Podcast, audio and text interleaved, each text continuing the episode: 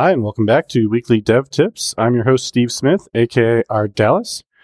This is episode 66 with Carl Franklin. Uh, meeting him here at NDC London. Hey, Carl, how are you doing? I'm good. How are you, Steve? Good. So, you have a tip for us related to Blazor, which you've been doing a lot of work on lately. Is that right? Yeah, I have been doing a lot of work on Blazor. I, I dove into this thing head first and um, server side first, and then WebAssembly, Blazor more recently. Right, and that's that's shipping in a couple months, right? May I hear? May, yeah, Right. yeah. But it's pretty good right now. Um, I was in the Steve Sanderson's two day workshop with Ryan Nowak, Mhm. the the guys that wrote it, right? right, right. And um, I'm actually delivering that workshop in Porto at NDC Porto. So I really wanted to attend it first. Sure, yeah, sure. yeah, yeah. But I learned a lot even even then. But back in October, um, I started this project, and it led into a webinar that I've been doing online. Right, I heard Uh, that's been going well. Yeah, it's pr- pretty good. But in this project, I needed a generic component. So if you don't know um, what the Blazor component model is, it's really cool. You can make components that combine markup and code and even JavaScript if there's interop that needs to happen there Sure. and you know compile that to an assembly and then just you know it's just like the old ActiveX days you can just drag that into your you know refer to it in your project and you've got it Sure. And if you're a .NET developer, it's great because you're working with HTML, which if you've been a web developer for a while, you know, and then you're also just using Razor syntax and Yeah. C Sharp, right? exactly and so it's actually a lot more like Windows Forms programming than it is web programming I mean you're using C sharp Right. right? If you don't, the only times I ever have to hit JavaScript is when there's something that isn't yet implemented that, you know, they, they haven't yet done, but they will. So, real briefly, tell, Yeah. tell me, or for the audience, what's the difference between server side Blazor and client side Blazor?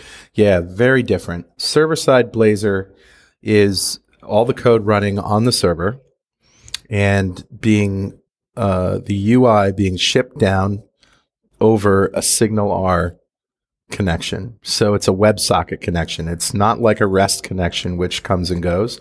Right. It's a persistent connection.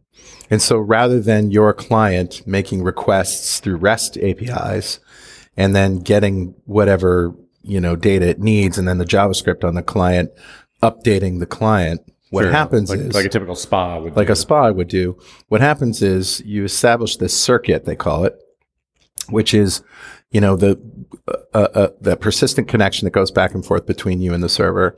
When you click a button, let's say, the interaction is intercepted by Blazor, and over that SignalR connection, of the whatever is, you know, there's a protocol basically that Right. gets, you know, so the server knows that uh, that button has been clicked. The server also has a sort of a map of the DOM Mhm. in memory, you know, per client. Right.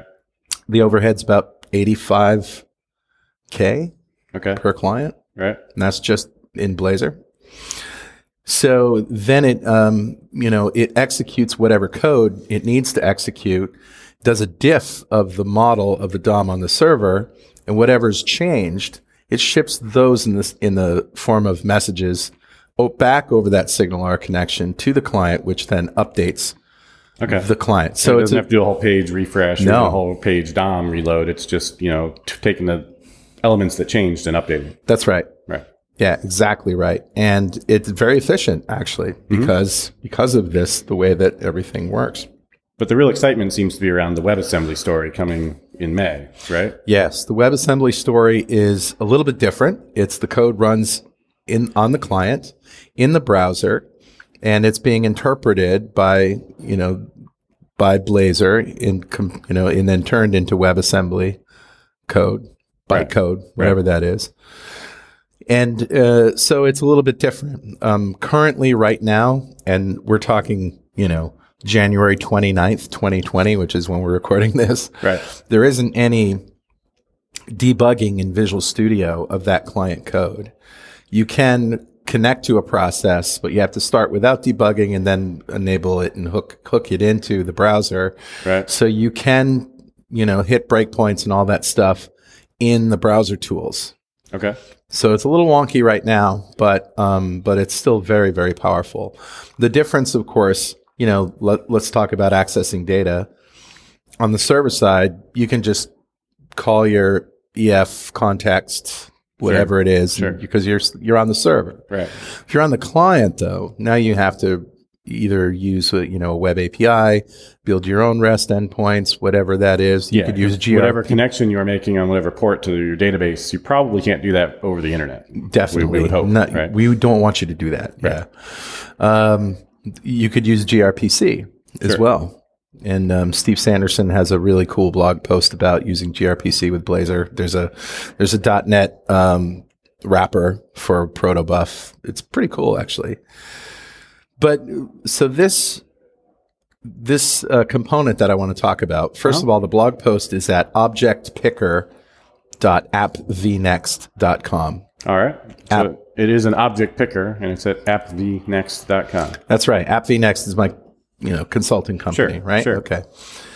So the object picker implements that common UI pattern that you've seen on many websites and in many apps, uh, where you have two lists next to each other and some buttons in the between them.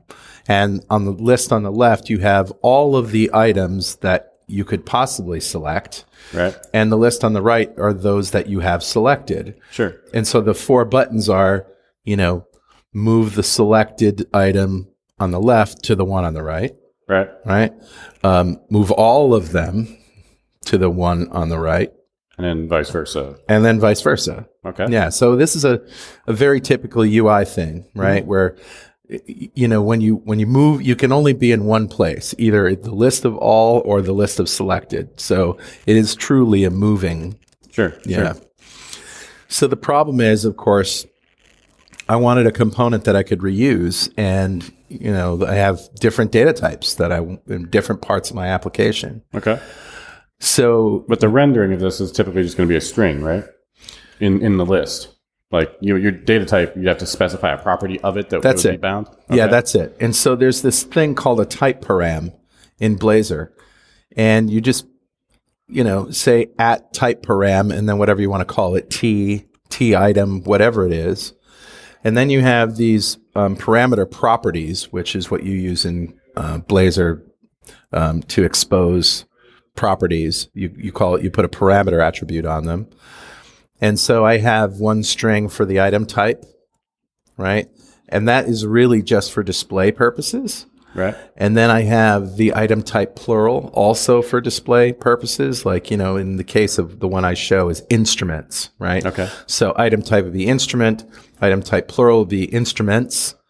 Then you have the text property name, which That's would be what each item will be displayed as. yeah, so name Yep. is in my case, and then the value property name, which is the primary key, how you identify that.